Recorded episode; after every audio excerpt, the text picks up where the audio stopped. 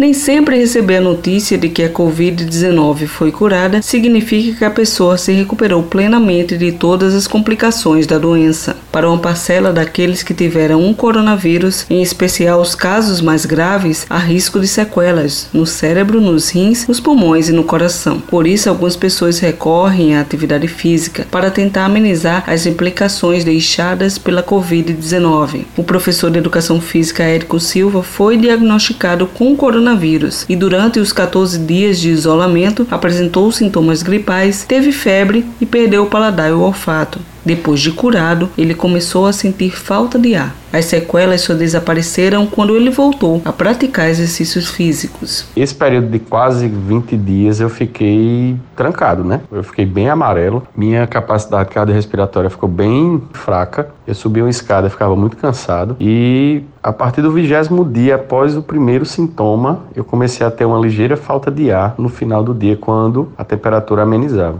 E isso durou quase 30 dias. E aí, de fato, eu percebi que era ainda efeito do Covid, né? E eu decidi que não conseguia mais ficar sem praticar atividade física. Como eu sou profissional da educação física, né? Eu mesmo montei meu treino e resolvi dar início à minha prática de atividade física. E começou com a caminhada leve ao ar livre e uma leve natação no mar. Essa falta de ar persistiu. Até que a atividade física botou um ponto final nela. Para quem apresentou sequelas pós-Covid-19, a atividade física pode ser de grande ajuda, pois irá trabalhar não só a parte física, mas também a emocional, explica o educador físico Paulo Barreto. A atividade física, ela pode ajudar para quem teve o Covid em dois âmbitos. No âmbito emocional, pois a gente, ao praticar atividade física, há uma liberação de diversos hormônios, entre eles a endorfina, que é aquele hormônio que nos dá o prazer enquanto nós estamos praticando a atividade física e com isso vai nos estimulando, vai melhorando a autoestima de quem está praticando. Já no âmbito físico, vai fortalecer não só a musculatura esquelética, mas também a musculatura do diafragma, a musculatura que auxilia na ajuda da respiração e também com isso faz aumentar a nossa imunidade. As complicações provocadas pela doença podem permanecer durante um bom tempo. Por esse motivo, o ideal é ir ao médico para saber se está apto e liberado a praticar algum esporte, comenta Paulo Barreto. A orientação que eu tenho dado para quem teve a Covid-19 é vá ao médico, faça uma avaliação com ele, procure saber dele se você já está apto a praticar o exercício físico, se ficou sequela pulmonar quanto à respiração, vá a um pneumologista